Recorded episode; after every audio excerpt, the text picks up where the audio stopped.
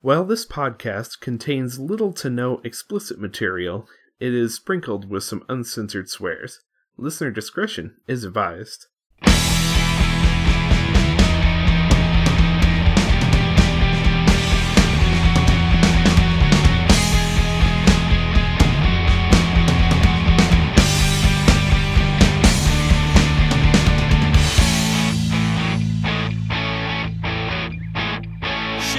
Days like skin, pray for evenings in.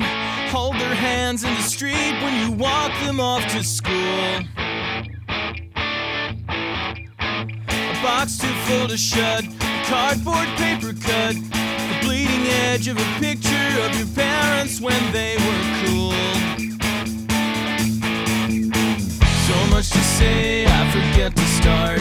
There goes the day, fading as it passes. Forget the gray, let it fall apart. It's okay, I like you in glasses. We're here.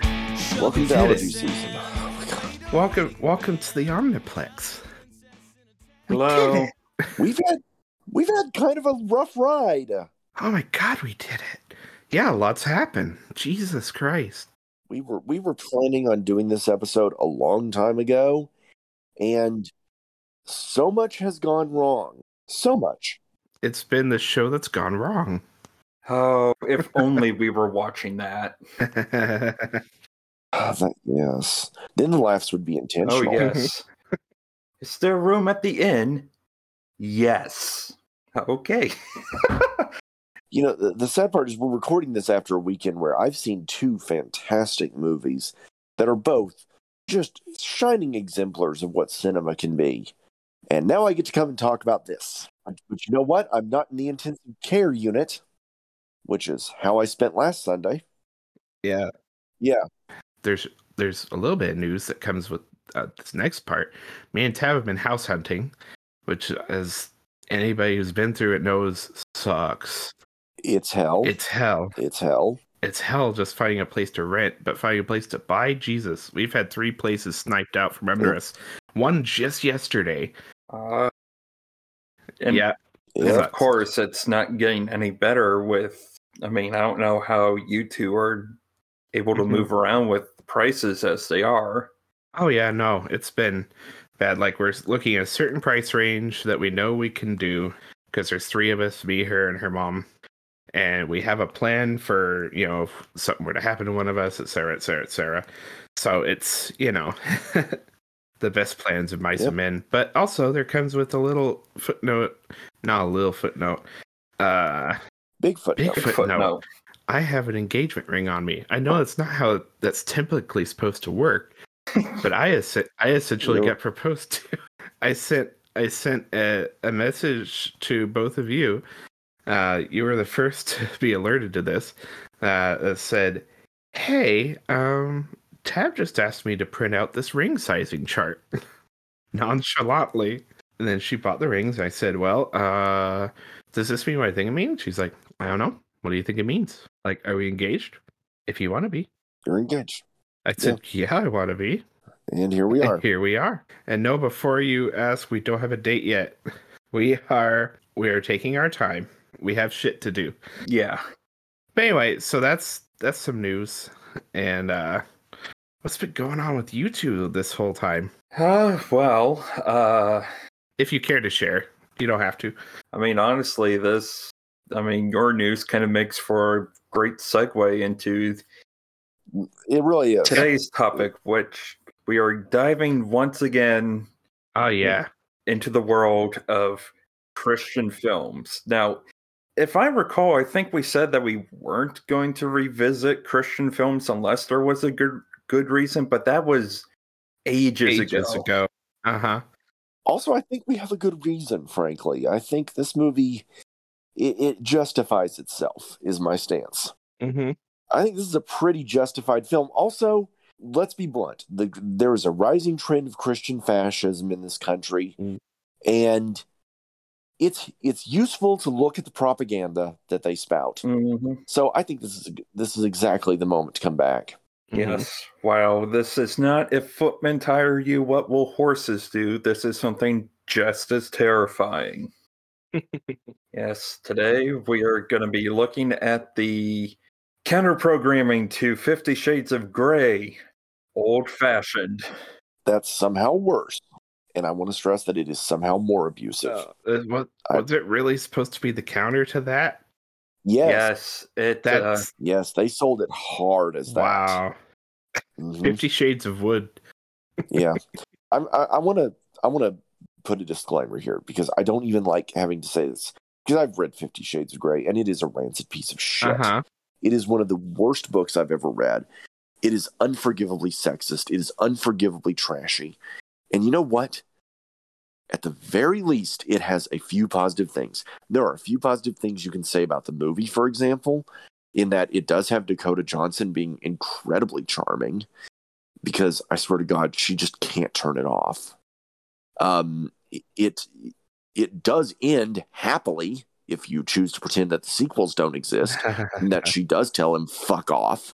ah, didn't know that one. Now, if you, yeah, yeah, it ends with her leaving him. Now, again, the problem is the sequels exist, and you know that she's going to go right back to him. But it, you could end it at that, and it has a happy ending. And and you know what? On a base level, it does have pretty people naked. Can't beat that. I mean, uh, as I said, I, I I enjoy watching Johnson act, but I'm not going to pretend that I dislike watching her in other ways. Mhm. But you see, I'm I, I'm I'm making these crude comments because I'm a human being with a pulse, and there are no human beings with pulses in this movie. So let's talk. Let's just get into this movie because I've been waiting. Mm. One one comment I will make up front is I love the way that this movie uh, tries to backdoor the Jesus. Yeah, in um, a way that it's pretending like it's not trying to backdoor the Jesus. I know that phrase sounds horrible, but yeah, that's just you know. Look, look. Jesus hung out with a bunch of men, and he was whipped. And okay, Yes, All right. Yes. oh boy, that's a great note to start on. yes, I cannot wait for the protests we're going to get for this episode. Mm. yes. Good. Uh, I will also point out that this movie has one of the funniest TV tropes pages I've ever been to. Yeah, because under the alternate character interpretation, it is so obvious that the uh, that that was written by someone that was trying to viral market the film and make it look better. So they tried to argue that the pro- uh, anta- I guess prot is he anti the antagonist of this film antagonist. is not actually a bad person and that the movie actually calls him out on his shit. Uh No, it does not. Let's get into the film. That's that's all I want to say, and I'm going to be now. Now let's take this bastard apart. Yes, old fashioned is, according to the poster, love is patient, love is kind, love is old fashioned. Chivalry makes a comeback this Valentine's Day, a weekend which not only had the first Fifty Shades movie, but also had Jupiter Ascending. See, that's great because there's a movie that I can actually point to and say, "Hey, watch that instead." Sir, go watch that instead. That's awesome. I will say I have I have since the last time we've recorded uh seen the Wachowskis previous one in 2012 which was why can't I think Cloud Atlas thank you Cloud Atlas. Yeah, I quite liked it yeah, Cloud Atlas is amazing. mm-hmm. Yeah, look there, there, there's there. Here, we keep giving you movies to watch instead. Of I know. It's because you know this is a bad movie when we're not even wanting to get to it. We're just like, oh, here's a good movie. uh-huh. But yes, yes, that weekend, if you wanted to watch a romantic comedy that was actually funny and actually had some charm, Jupiter Ascending has some great jokes. It has some great charm to it. The actors have chemistry. It's fun. It's very tongue in cheek. For God's sakes, there's a Terry Gilliam cameo in it. oh damn Yeah. And it's after a sequence that's straight out of Brazil. So Ah. if you didn't know the movie was a joke, that's completely it telling you that. Like I said, so let's get to this piece of crap. Okay, so what we have here is a romance film between Amber, a a girl who has since left a physically abusive relationship, believes that wherever her car depletes her gas supply is where she will stay. And apparently this has happened in 14 different states. What a way to live. So she's a fool. how old is she supposed to be she's like in her mid 20s I want to I want to say she's like late 20s, early 30s, like Yeah, that's what I So, like, thought. so Enough to be doing this for quite some time. okay, yeah, yeah. yeah. So that's like uh uh, That's a maybe fuck- yeah, that's a fuck lot ton of locations. not Hmm. just locations, but tax forms too. Yeah. Oh, you're assuming she pays taxes though.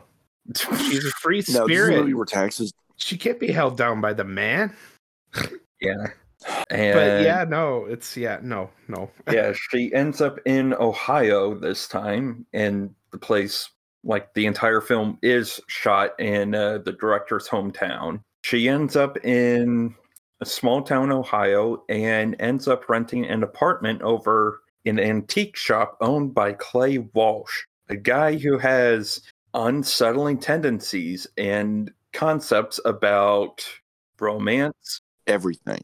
relationships, women. And also a serial killer stare Yes. throughout the whole thing. I can't I couldn't get over it. I couldn't pinpoint it at first, but it's just like there's something in his eyes. They're at attention while also, still being completely lifeless. It's unsettling. Clay Walsh is played by the Christian Neil Breen slash Tommy Wiseau, Rik Swartzwelder. Thanks to my thanks to my friend Peter, I now know who Neil Breen is. So very good. Yeah, and by the way, because uh, Swartzwelder wrote and directed this movie, And produced. um, and produced, and prob and he shot in his hometown. I'm sure he catered. I'm sure he did a lot of things on it. I wish this movie was as good as a Neil Breen or Tommy Wiseau movie. oh, that's saying something. I'm, I'm just, I am yeah, because at least those are interesting. This is interesting, but not in the right way. no. this really is kind of the Christian in the room. I am going to let y'all know that it's not as inact ineptly made. Like he knows how to shoot a camera. Basically, he knows how to frame things. Um, he knows how to sound mix. But that's that's as nice as I'm going to go on the filmmaking. Um, because this is another author tract of misogyny. Totally. Mhm. Yes. The two of them eventually begin a courtship of sorts, not dating, a courtship. Yeah. They go to a priest for the start of their courtship, in which even he is baffled at what the fuck they're doing there. I know it's supposed to be a, um, as framed as a movie joke, but it is like a what the fuck are you doing here? Yes. You know, it's funny because for their first date, after they have a quote unquote, like they have a weird, it's kind of a meet cute in the grocery store where it like seems to spark their attraction. Then they, yeah, they wind up in the, they wind up going on this first date to church, which I'm going to point something out. On my first date with Amanda, I thought it was weird that I asked her to go to a flea market with me. uh, we actually wound up spending the entire afternoon going to flea markets. Perfect. and and you know what? The fact that i am sitting in a room surrounded by her stuff uh 11 years later should tell you everything. See what i didn't i thought that was weird but here's the thing. Flea markets are fun. Flea markets are awesome. Who the hell doesn't love a flea market? Or even just going to a place with used goods. Oh, It- hell it's yeah. about the hunt. it's about the hunt it's fun it's cool Yeah. who doesn't enjoy that going to church for your first date sounds about as much fun as going to church for your first date It's now, as I have some, uh, how do I phrase it? As the one with the religious background, taking someone to church, yes, you could call it a date, but sometimes things just happen. Like, you know, if you were in Life Teen or in campus ministry or some shit like that, okay which, you know, it can happen. It does happen. I'm not going to shame anyone for that. It's it's not my first idea when it comes to dating uh things to do on a date. for just straight up church. Like I think I don't know uh, about anyone else, but my ideal idea for a date is something, you know, something like flea market is perfect because it's um fantastic yeah, there's a lot of things that can spark conversation and keep it going. which happens Yeah, huh? And in church, you just kind of have to sit silently and uh, focus on the Jesus. uh-huh exactly Not not to mention that the concept of going to church as your idea of a date hinges entirely upon that you two have had an intense discussion about your beliefs. Yes. Huh? Yes. and uh, she's a free spirit. She has not been introduced to the Jesus. But she is quote unquote spiritual, Uh huh. which I, I've heard the term cafeteria Catholic, where you just pick and choose what what you believe and uh, you go your own way. Go your own way. A character like Amber, though, would actually probably be someone who was really into Wicca and stuff like that. You know what I mean? yes. She she strikes me as someone who would really love telling you what her uh, horoscope was. She would Yeah. be the one that would have a dream catcher on the rear view mirror. Yeah. They Which they don't want to uh, highlight any of this though because they want their Christian audience to like her. again, Yeah. keep in mind this is backdoor Jesus. Backdoor Jesus. hmm God, we're gonna get so. Oh, I I love. Yeah, That's the title of the episode, by the way. Now, there we go. But we have to. we Uh, have to. but yeah. God, So yeah, they, they go to a date at church. They do all this stuff. Well, this was like this is even skipping ahead. He doesn't yeah. even want to date her. He gets her attention by refusing to be in the same room with her alone. And when she goes, "Really? Why?" he's a landlord. By He the way, is. I want to point that out. And he kicks her out of her apartment so that he can do repairs on it. Chivalry's not dead, I guess. Um, but yeah, she goes. She's out there with a blanket, straight up, talking to him through a screen door. She couldn't have been in the bathroom or whatever. Yeah, he basically outlines. He's like, "Oh, I have some theories, et cetera, et cetera, et cetera." And they're not even his own theories. Let No, No, of course not. It's been a little bit. Where did he get this theories? I'm glad you asked because Uh-huh. this came like his theory of not being a- alone in a room with a woman that was not his wife stems from the Modesto Manifesto, also known as the Billy Graham ru- rule. Oh God, This, aside from this film, the aw- the awareness of this concept came to mind within the last administration, thanks to Mike Pence. Um, hmm. Yeah.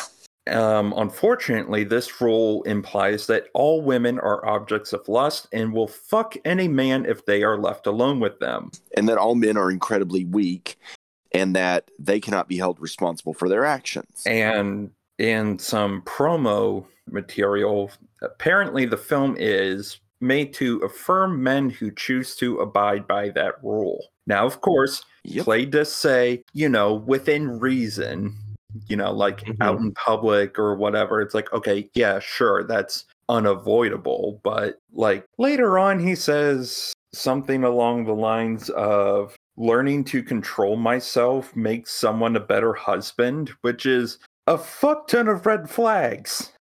Uh-huh. Like, like if somebody tells you that, run. run. Run. I love that we all three said it at the same time because that's the only response you can have. This is what someone who is a rapist says. Yeah. Um, I've been in the room with women uh, who I was not married to, and I had lovely conversations with them, you know? Because I'm not a grunting. I think even cavemen had better control than this. Jesus. Mhm.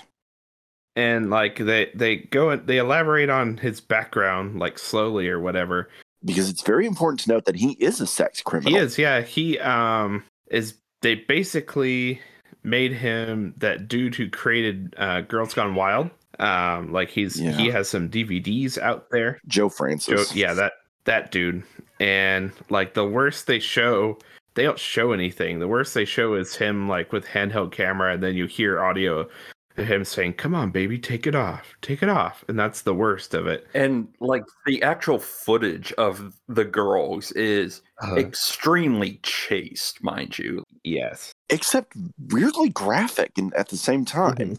for one reason. Go on. yeah Th- they're crying.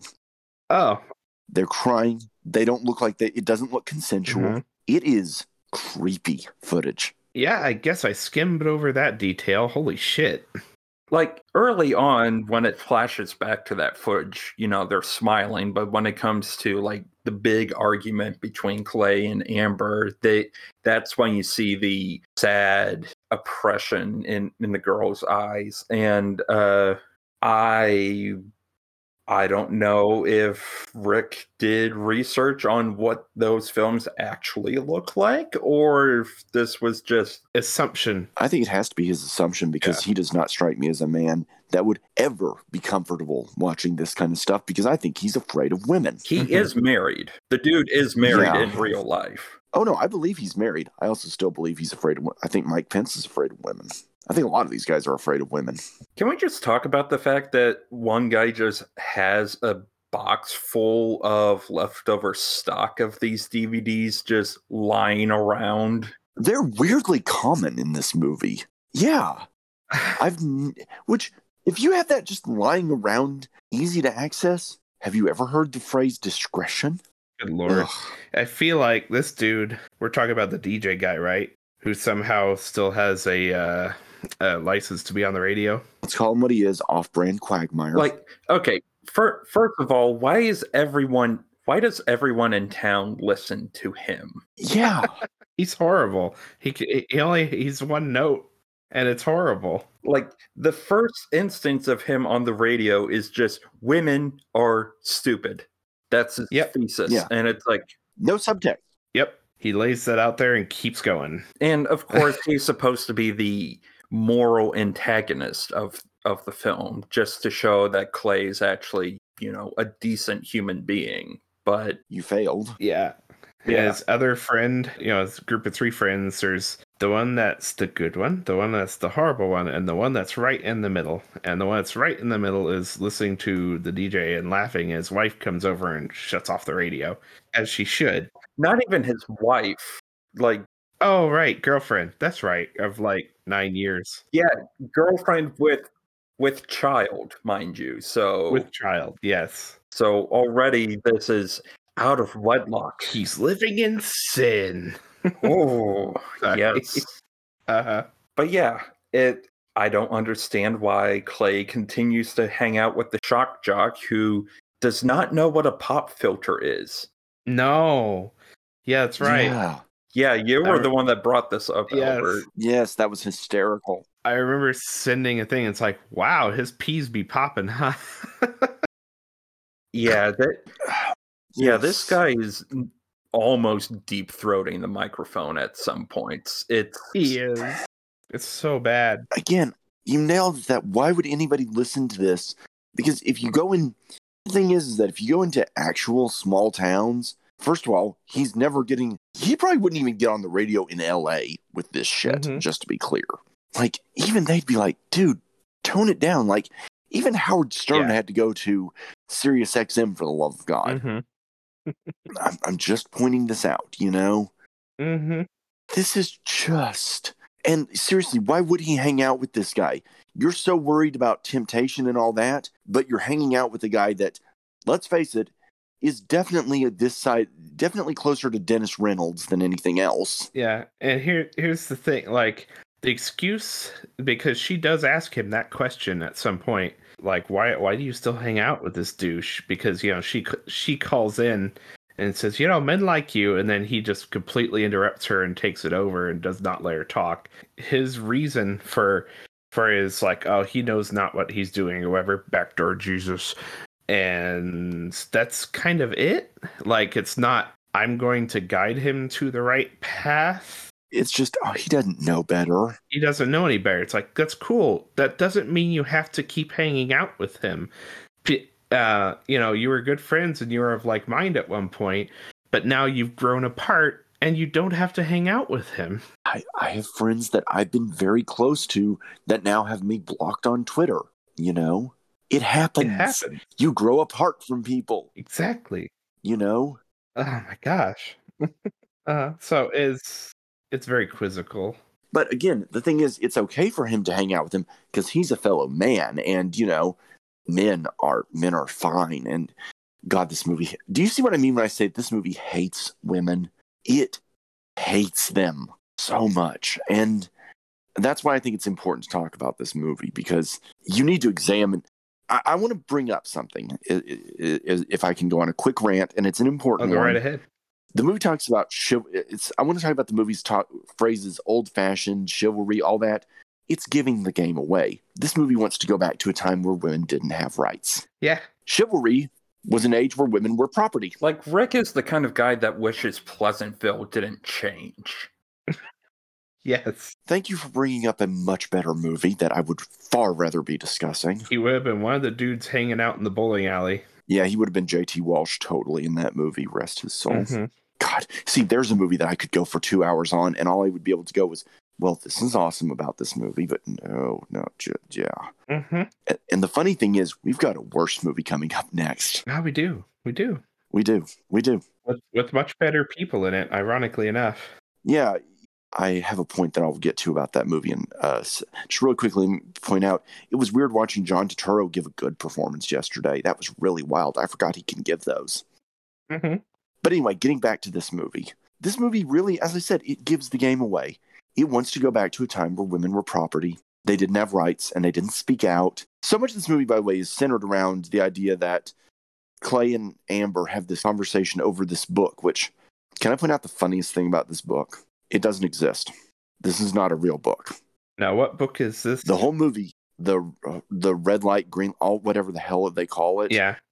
because I looked it up. Now, keep in mind, the Love Dare in um, whatever the hell that movie was, Fireproof. That's a real Yeah. book. Not only is that a real book, I actually read it once. Um, a friend suggested that I read it because they said it had good relationship advice. And you know what? Yeah, it's actually a pretty good book. It's it's actually got some pretty solid stuff in it. I mean, there's some iffy stuff in it, but it actually most of its advice is, hey, treat your uh, treat your spouse like uh, they're a queen Nice. and do things for them and give to them and put them first. Nice. It, it's Mhm. it's still got its issues. Plenty, believe me, it's got plenty. But they made that book for that movie. Hmm. Uh, they didn't do anything like that for this movie. They did a novelization, I'm sure. which no, I will not. Which no, I will not review. I did my I did my novelization of one of these pieces. Of, I've done two of them actually. So no, not doing a third. Understandable. Yeah, Unless you want but yeah, unless you want to pay him enough to make it worth his while. Uh, now, now, let, now, No. there there are other methods. yeah. There are, Mhm. It's actually very redundant. It's actually pretty much the movie Jesus. put word for word. Oh, that's yeah. lazy. So anyway, Yeah. but like it's funny to me that and it's interesting to me because in theory there's a really good idea of this idea that they're trying to find out what their lights are, you know, what they agree on, what they disagree on. It's not a bad premise for a movie, you know. No. Mhm. not entirely. And the idea of taking things slow in a relationship, you know, Is good. Totally fine. Is good. I endorse that. You know, some relationships are built like that. And hell yes for that. Amanda and I dated for 18 months before we moved in together. Mhm. Yeah. Yeah. And as I said, I'm sitting in a bedroom with uh, her stuff. So yeah, I endorse it. Tab and I dated for four months before moving in together, but we also knew each other for like two and a half years. But that's the whole. You're engaged. We're engaged. You're yeah. engaged. That's what counts. And also, as to like the, I'm just going to call him neutral character, because I don't remember names in this this piece of shit. I don't either. Neutral character going out with his girlfriend for nine years. This also totally fine. I've known plenty of friends who've done that. Like Yeah, it's great. with kid is another thing, but that's also whatever. Yeah. as long as they're I, I will give the movie this. It is kind of nice that that's not directly seen as a terrible thing. That's true. No, it's never like there's no snide comments made about it. It's just there. He's also the only black guy in the film. Yes, he's the obligatory black friend. He he's the token. Yes. Yes, and we do get the uh the scene of Clay and him shooting b-ball. They play a game of horse, and there's some weird, not quite Harlem Globetrotters music playing in that sequence, which seems insulting. Hey. Yeah. Uh huh. Why?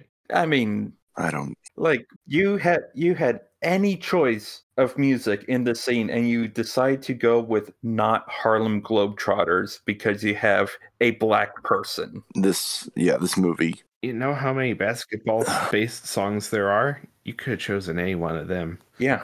even Yeah, an even an I- off version of one of those.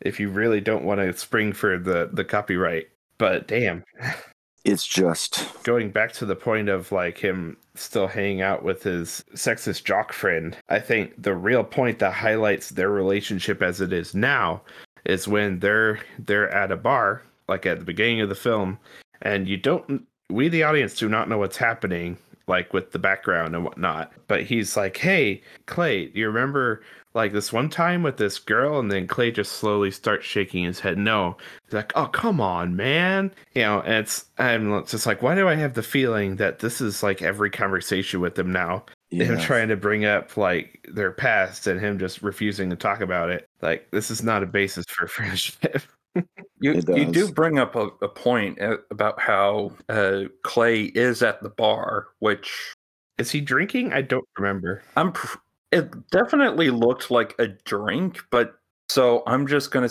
guess that he is fine with alcohol. mm-hmm. I mean, I'm I'm not really gonna say anything about that. Yeah. I mean, a friend just brought me some uh, reds, so it's not like I get anything yeah to no it's not like we're not judging him all three of us drink. Yeah, I mean, it's just that in the context of this movie, It is kind of weird, isn't it? yeah, and its morals, like where does it draw the lines? Yeah. And uh, if Yeah. he claims that he's so out of control, now I'm not saying he had problems with alcohol. It doesn't outline that. But alcohol does lower inhibitions. Yes, it does. So it's just kind of a baffling. In, fact, may I point out that 80, I've seen studies that have said that like 80% of rapists had something to drink in their system when they committed the crime. Mhm. I'm, I'm, I'm just making a point here, you know? The stats, yeah, but like, I mean, it's not. you know, these things don't exist in a vacuum. But yeah, it's just kind of where does this thing draw the line, and does it does it even think about these get it. things? It doesn't. I don't know. It doesn't. So I really want to get into Clay and Amber's uh, courtship because there is something about it that pisses me off so hard. And I'm sure y'all can guess what it is. Well, let let's talk about their relationship at the beginning first, because Sure, let's do that because that's really insane and I can't believe we dodged that. Let's talk about that. okay, like early on, like Clay threatens to raise Amber's rent if she doesn't follow his rule. Mm, oh, Okay, so so tell him fuck off and leave. I forgot about that. That's a um, that's a power move that you're not supposed to. yeah, Wow. that's abusive. that's extremely abusive. This is true. I forgot about that. Jesus. Yeah. And it's like as time goes on between the two of them, Amber decides to destroy property for shits and giggles just so that she Yeah. can see him, which He could kick her out for that legally. Uh huh. I'd actually side with him on that. Yeah, actually. yeah, and like at some point like he makes he makes a deal it's like what because he uh of course he catches on to this pretty quick if i agree to court you will you stop breaking shit it's like a you're her land That's you're her landlord for one Mhm. i feel like that's a power imbalance that's a conflict of Huge. interest. that's a conflict of interest yeah and for two yeah no like everything about this is inappropriate Mhm. like it's weird you know and he has all these theories about appropriateness it's like wow dude um your picture is very incomplete here like your your Uh-huh. lines are askew all over the place i don't understand yeah, yeah. that's i think that's the Yeah. whole the whole fucking problem with this movie Yeah, it doesn't have very clear stance on okay, well, this makes sense or but it's because it doesn't have to. It's all what Rik Swartzwelder thinks is okay. uh-huh And that's the thing, because it's all entirely what this one jackass thinks. Yeah. Yeah. It's an author tract is what this movie is. yeah And I can confirm that in interviews. So does, uh, does um like okay is the, the dude that plays clay is he the the author of the film and Yes. the director. Yes, he is. Uh, I thought so. Um, does he also have the same serial killer stare in interviews? Yeah. Ooh, okay, all right. You know what he reminds me of? He reminds me of a less charming David A.R. White, is what he reminded me of. Who? Uh, I I'm not familiar with. Hey Scotty, Jesus man. The the white pastor gonna- in the uh, pastoral bromance in the God's Oh, Not shit. Dead series. okay, okay, okay, yeah, okay. Yes, you've Yeah. seen him, you know him. Of course. He runs the studio that distributed this movie. Of course he did. Yes. Oh. Yep. Yeah. Pure So- flicks. Okay. Yep. Sorry, it's just been a long time since I've heard the name. I have an image of Obi Wan Kenobi saying that. It's been a long time since I. Yes. There, there, I'm really thinking of a movie I'd rather be thinking of than this. Yes, yes, indeed. Like Clay's idea of a good time for like a honeymoon in in a party sequence with uh the neutral friend of his, like after the uh semi engagement scene or whatever, he says, you know, cabin in the woods and a case of bottled water and establishing, you know, a foundation of intimacy. I'm like, dude, that's the Unabomber. Yeah, that's literally the Unabomber. Cabin in the woods, uh, establishing what you think. Yeah, you're, you're just writing a manifesto that Yeah. way. Yikes. Yeah, it's like at that point, just type that shit up and, you know, I don't know, send it to a fucking newspaper or somebody. I, I don't know. It's Oh my. Have your brother figure out that you're the uh, guy that wrote it. This, yeah, he is a. I mean, and think about it is a cabin in the woods um, as a way to spend the honeymoon. Yeah, sounds great, but like, Antichrist did I know, that. some- And look what happened in Antichrist. Also, um, the the subtle thing, you know, getting into the backdoor Jesus bit again. Um, the very very subtle thing that it thought it could get by, but I I saw you old fashioned. He's a fucking carpenter. He's a carpenter. Uh huh. He's one of those guys, and he owns an, the antique shop, and he's just a jack of all trades, isn't he? Fantastic. Uh huh. Fuck this guy. Y'all may notice that I'm cursing far more than I usually curse on this cast because I hate this movie so much. Understandable. Yeah. it's like, hey, if it if it's made of wood, this guy's got you. including his acting. I do want to bring up one point that the film somehow, uh, how do I phrase this? In a sequence in like the flower shop where Amber is talking with her gal pal slash co-workers, one of them brings up the idea that Clay Walsh is gay, which is startling because how dare a Christian film say the word gay or even imply oh. homosexuality? and not immediately also they don't immediately say like oh it's a terrible thing it's like well maybe that's a valid option that exists Huh? Like hmm he didn't read as gay to me. Like if you were to take a queer reading at this, I would probably place Clay Walsh under the aromantic spectrum. absolutely Yeah. possi- actually. probably asexual as well. Yeah. Which that's exactly where i'd put him hmm it's valid. It's definitely a valid identity. I just don't agree with his actions. No. Let let's be clear here. hmm his interest in amber is as breeding stock let's just call it what it is Yeah. he's not interested in her as a person he doesn't seem to give a shit what she thinks or what she's into he doesn't what what she all he's interested in her is is can she be a mother to my children hmm and that's the thing that i was going to get really pissed about Yeah. because I want to talk about the whole how he's checking up on is she fit to be a mother? Yeah, that was a weird ass sequence. He's like, can she cut up food? Can she diaper? You know what? Here's a question that nobody has asked you. Can you do that shit, asshole? hmm And y'all can guess why that pissed me off. because you're a father. I am a father. A father and, And husband. Guess what?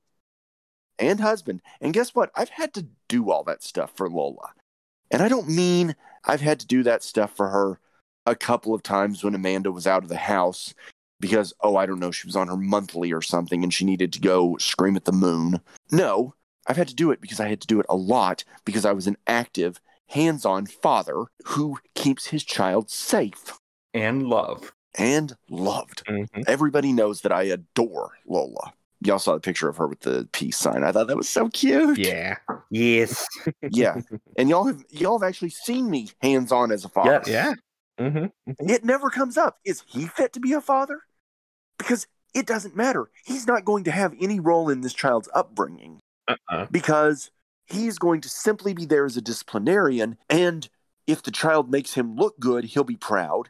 But he's not going to give a shit about his kids. He's going to be the worst father. I think in private chat we were talking about uh, how yeah he's he would he's the kind of person who would be extremely disappointed if he had a girl. Yes. Mhm. hmm It- I totally believe that. He'd also be the kind of creep that would be real weird when uh, she hit her teenage years.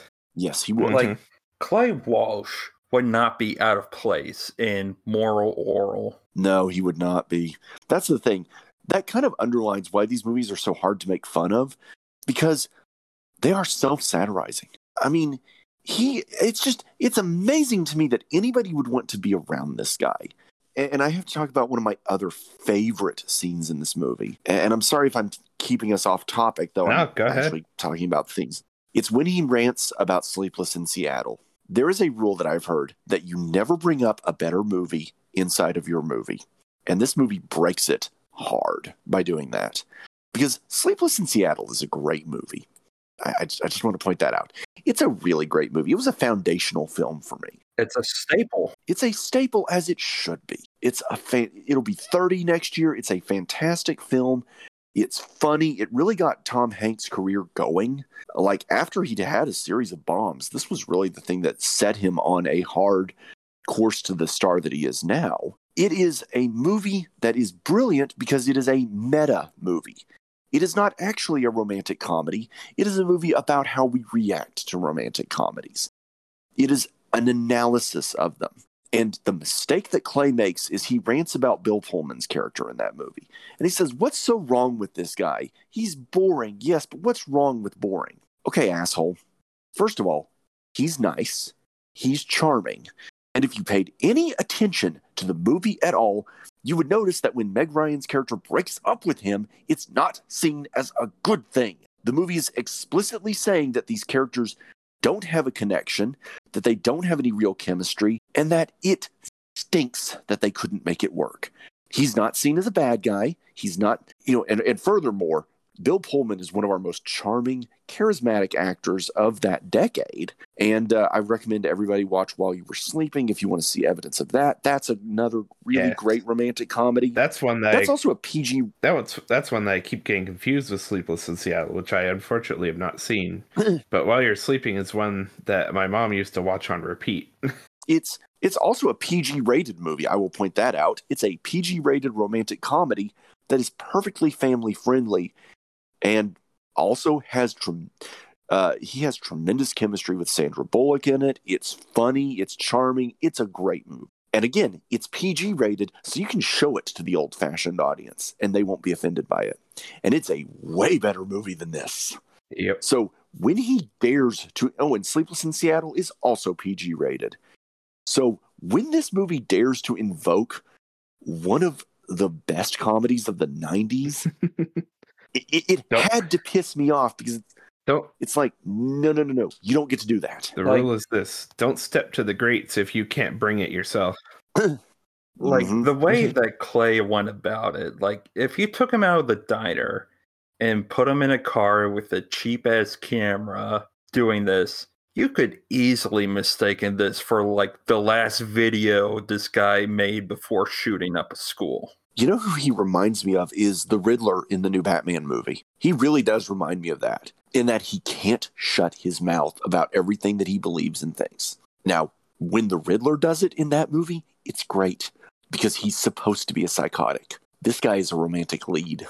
Also, the thought that I'm trying to compare Paul Dano's performance to this guy, oh, You're trying to compare Paul Dano to to fucking Clay Walsh, which is a fool's errand if I have ever heard one.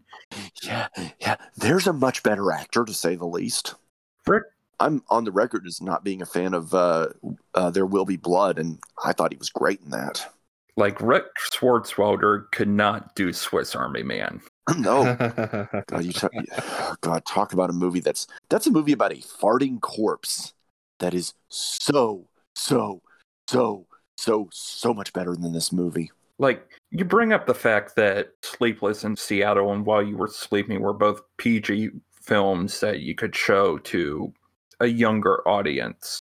In interviews with Rik, Rik believes that old fashioned should be shown to kids. Like there was one guy interviewing him saying that he showed this to his daughters who were like 12 or 11 or something like that and saying it's like oh this is a great film it's a great film y'all can learn from this and it's like no That- No, that's no. gonna fuck up your children. Mm-hmm. Also, it's funny that you say that because that's the age that I was when I watched those movies.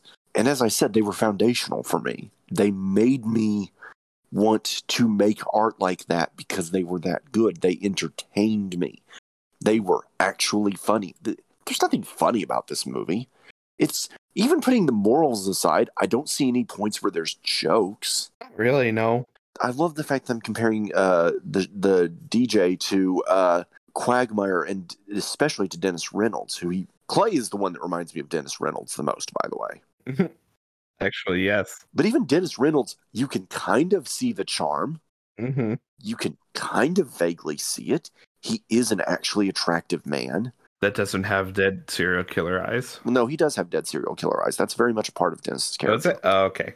Yeah, no, they, they they have a lot of fun riffing. But you know what? They have fun riffing on it because it's always sunny in Philadelphia is one of the funniest shows ever made. Well, compared compared to Dennis, though, They're very similar characters. it's yeah. I mean, the the eyes on Clay Walsh are even more so. Very I unsettling. love, by the way, you can't really call him just Clay. It has to be Clay, Clay Walsh. Walsh, yeah. I don't want to know him by just his first uh, first name basis. Yeah, he reminds me of what um, Cameron Crowe said about Tom Cruise's character in Vanilla Sky. That it was the same thing. That he wrote that character so that he was so much so that that was just how you thought of that character. That it was just part of them. It was their brand. And again, I brought up Vanilla Sky. There's another infinitely better movie. That's a great movie. God, this movie is just depressing. Um, Can we talk about can we talk about the stripper sequence? I've been Zephyr. Mm. That was literally what I was about to say. So yes, let's do that, please, because it makes a grand thesis I wanted to make about this character. So yes, please let's do it. okay, so we've got ourselves a bachelor party for our neutral ground uh character, you know, Just call it the Black Friend because that's really what he Yeah. is. the token The obligatory Black Friend. Yes, the obligatory black friend. And it's a party, there's alcohol present, it's in a hotel room. Sure, whatever. And then there is Whatever. a knock at the door saying that there have been some noise complaints. These people walk in and they uh they interrogate the black friend by telling him to sit down and next thing you know I'm not even getting into everything wrong with that. in time in time immediately music is playing with the lyrics of play toy play toy or whatever something that you know is shorthand generic but shorthand for sex Uh huh. and Sexy, sexy, It- sexy. it might as- sex. Exactly. Might as well have been lyrics like, "I'm gonna sex you up." Yeah. No, that's an actual song. Is Albert. it okay? It's hard to tell. That's Color Me Badd. bad. No, that's Color Me Badd. I mean, it's I wanna, but yes, that's that's you even had the rhythm right. Yeah, that's a real Yeah. song. God dang, I was just making that up. Okay, It's a good one. oh, it came from your subconscious. It's a good guess one too. so. That's good. But anyway, That's yes. a good one. so Continue. you have the sex song playing in the background and the uh the stripper doesn't even start undressing when clay walsh stops the music and insists that she leave like literally straight out of it's nearly scene for scene from uh, rockets your decision in in the third act It really is. because the moral high ground character does not wish to be in a room full of temptation to which the shock jock is like okay leave which at this point a should have happened and b clay should not have been at this party to begin with At all? No. because No. everyone knew this would be how he would react They never should have invited. But it, but it, but here's the thing: if you stop and think about that, then you have to double track and go. Well, then why was he ever their friend in the first place?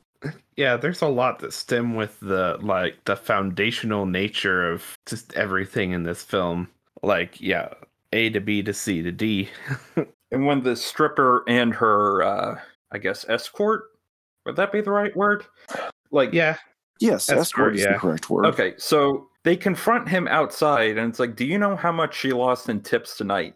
Clay's response is to beat the shit out of the stripper.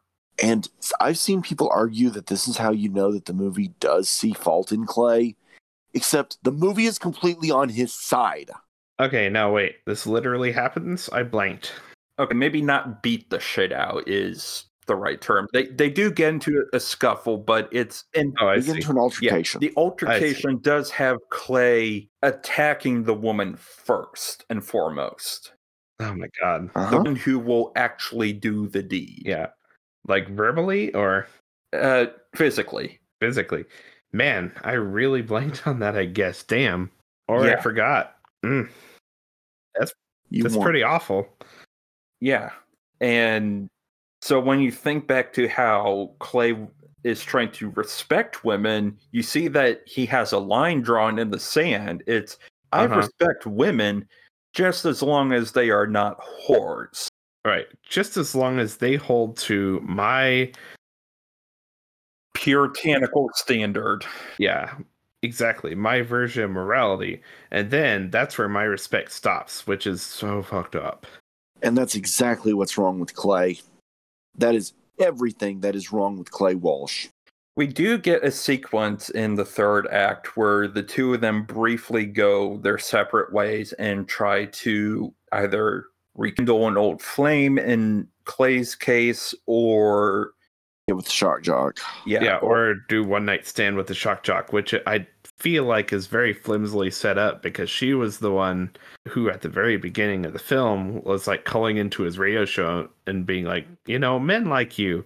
But women don't really have standards. Don't forget that. Yeah, and that's also underlying problem in this movie. Like, it's the nice guy mentality of women totally go for the asshole sort of thing, like in every case. No, they don't. Yeah, no, they don't. And but this is what like I think that scene posits where she's trying to figure out whether she wants to go into this guy's apartment. It's like, no, like you No, you, you don't even like this guy. What you should do is pack your bags and get the hell out of town. exactly. So, you know, it's not even a debate. Clay should be a story that you're telling someone over kombucha. But you see, she can't leave town because her jar isn't filled all the way yet. Oh yeah, I forgot about that.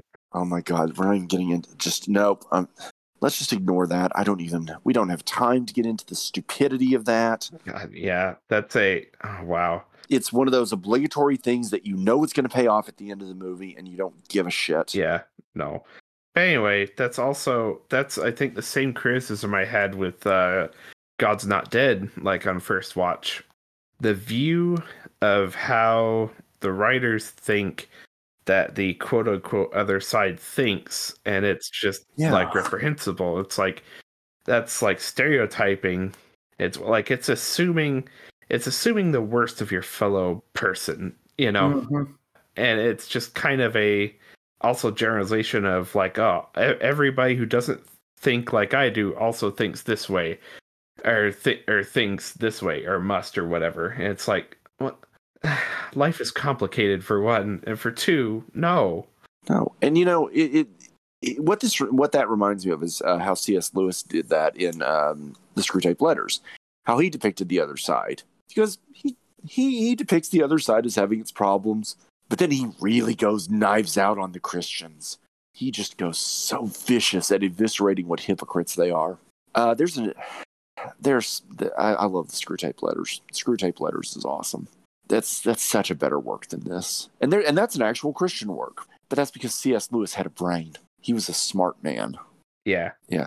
Andy Serkis did a reading of it, and it is oh, it's fantastic. i believe I don't. Re- I recommend bootlegging it. I recommend bootlegging it because don't give your money to focus on the family. yeah But i believe it's and it. available in its entirety on youtube am i am i right It is, and Yeah. it's it's yeah, it is, and it's hysterical. He's fantastic at it. there you go Yeah, I just we we're circling the same point here, which is this is a misogynistic piece of shit.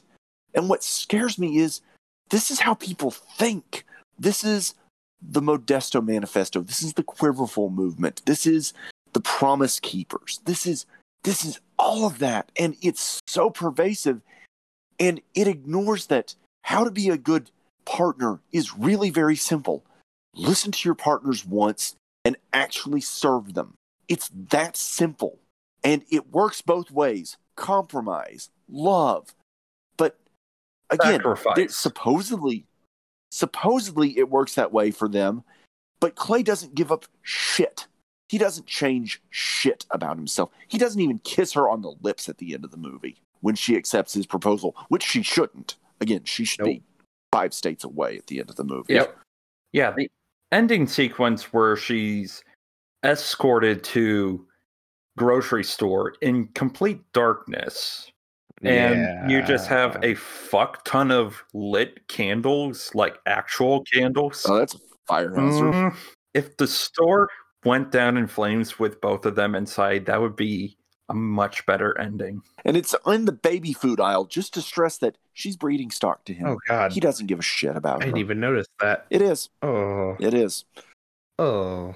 I God, I hate how this movie made me feel. I've been waiting so long to eviscerate this movie. It's a beautiful day outside. When this is over, I'm going to go outside. I'm going to take a long drive and I'm going to be happy because I don't have to think about this movie ever again. Yep. Yeah.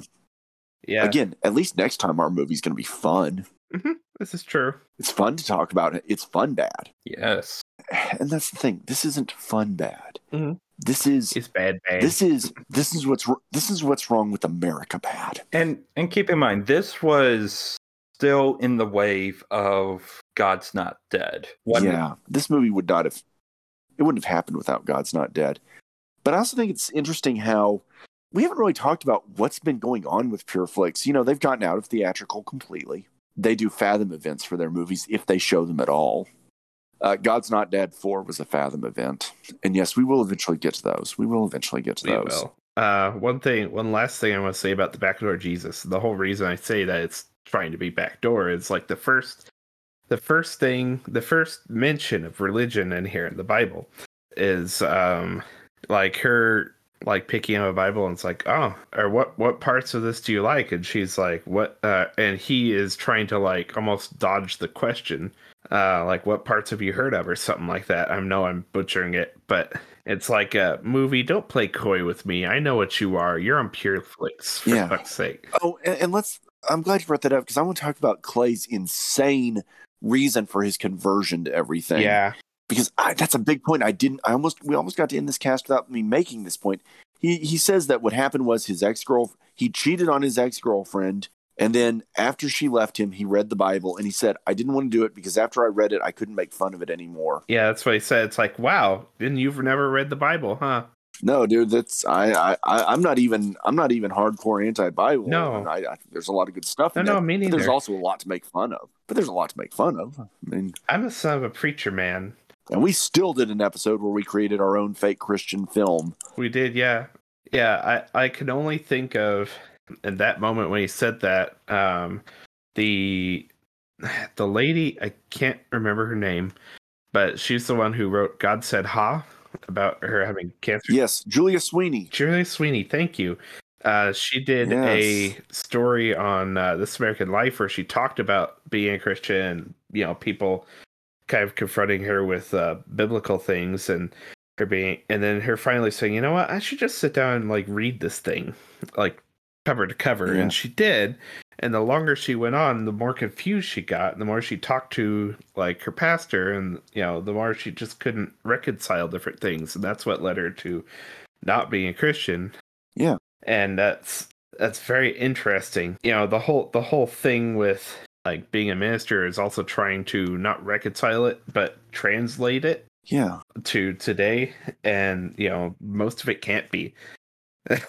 so good ministers actually recognize that most of us most of it really can't be. Yeah, and it's like Clay also implies that the Bible is a text that is above criticism, and anything that merely suggests that something is wrong with the Bible is an attack on religion itself, which that's a dangerous viewpoint to have. Mhm. Again, again, I just feel like I feel like I feel like just gesturing to C.S. Lewis and going, no, no, no. There's a guy that's uh, there's a guy that's as hardcore theologian as we get, and even he did not go down that path. Like, you can Ever. have healthy conversations about discrepancies within the text itself or like the differences between Vatican 1 or Vatican 2 or whatever the fuck, you know, you can have those discussions and still, you know, read the book. You can still go to church. You you'll just have a better understanding of it that rather Mhm. than saying I shall never criticize the book for doing so would be to abandon God completely or whatever. And The theologians Exactly. I love argue that if you do that, your faith is a living faith Mhm. and it is a real faith because it is constantly engaged with. Yeah. And you'll Yeah. find a vast majority of Christian films will like the merest instance of conflict is a very bad thing within the narrative framework. and that's and that's not how it works it's a, a faith that you're constantly questioning and challenging is a fascinating thing and it's a beautiful thing Yeah. and you know it's pr- i mean I, I always note that i'm not ever really sure what my religious views are Yeah, me neither. but i always hold the idea that i like the idea that i've never settled on what i believe because it means that i'm constantly at least engaged with the subject Absolutely. and that's what this movie I, I feel like i have more in a weird way i have more interest in the subject than this movie does and i also want to point one last thing out about clay and then i'm done with this movie as far as i'm concerned Mm, go right ahead. Bring us home. And that is this clay make and i think this is a great point clay begins the movie you know talking about how he has abandoned his ways he's changed his ways blah blah, blah. bullshit nothing has changed about him he is he is a grifter. He has traded one grift for another. He's realized that oh, the whole being an obvious vocal misogynist who is blatantly horny, that's not getting me anywhere. So I'm going to go the exact opposite route and I'm going to change everything about who I am, but nothing's actually going to change beneath the surface. I still control women, I still exploit them, I still make them do my bidding. Nothing has changed about him. He's just traded one grift for another and that's exactly what you see with all of these evangelicals. The Brett Kavanaughs of this world, who, you know, oh, they were this way in college, but they've completely changed. They haven't changed a goddamn bit. And that's exactly what's happened with Clay.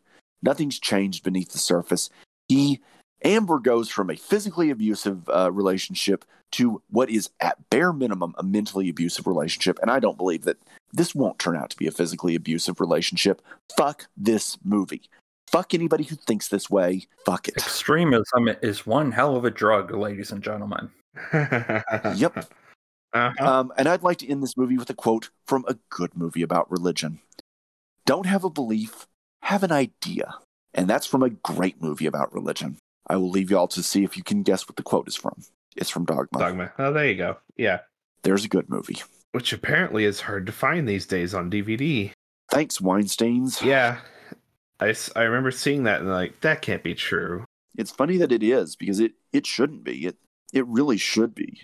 It, it's it's a it's a fantastic motion picture. I'm happy to have a copy on my shelf. It's one my mom really loved. It's one my mom really loved. That's all I've got to say about this movie. I'm ready to move on. Yep. Yeah, we all are ready to move on because That was a good conversation. Damn. It was. This was one of our best. next time we will cover our Christmas episode. Easter. At Yes. Easter. yes. the Christmas Easter episode. The episode that is so that took us so long to get to that we because what initially delayed us was that um, Amanda had to go to the hospital. Well, she went back to the hospital last week, so we're, we're gonna make a, we're gonna make a stab at doing the Nutcracker, the untold story, aka the Nutcracker in 3D.